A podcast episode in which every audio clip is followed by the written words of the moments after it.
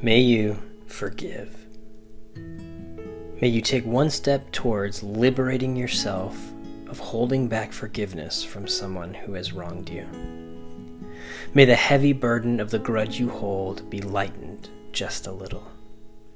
May you welcome the ongoing process of forgiveness. May you release the stranglehold you have over your own heart so that it may be free to give its attention to life giving pursuits. May you take one step towards forgiveness, not because God said so, but because God wants you to be free of the need to hold others accountable.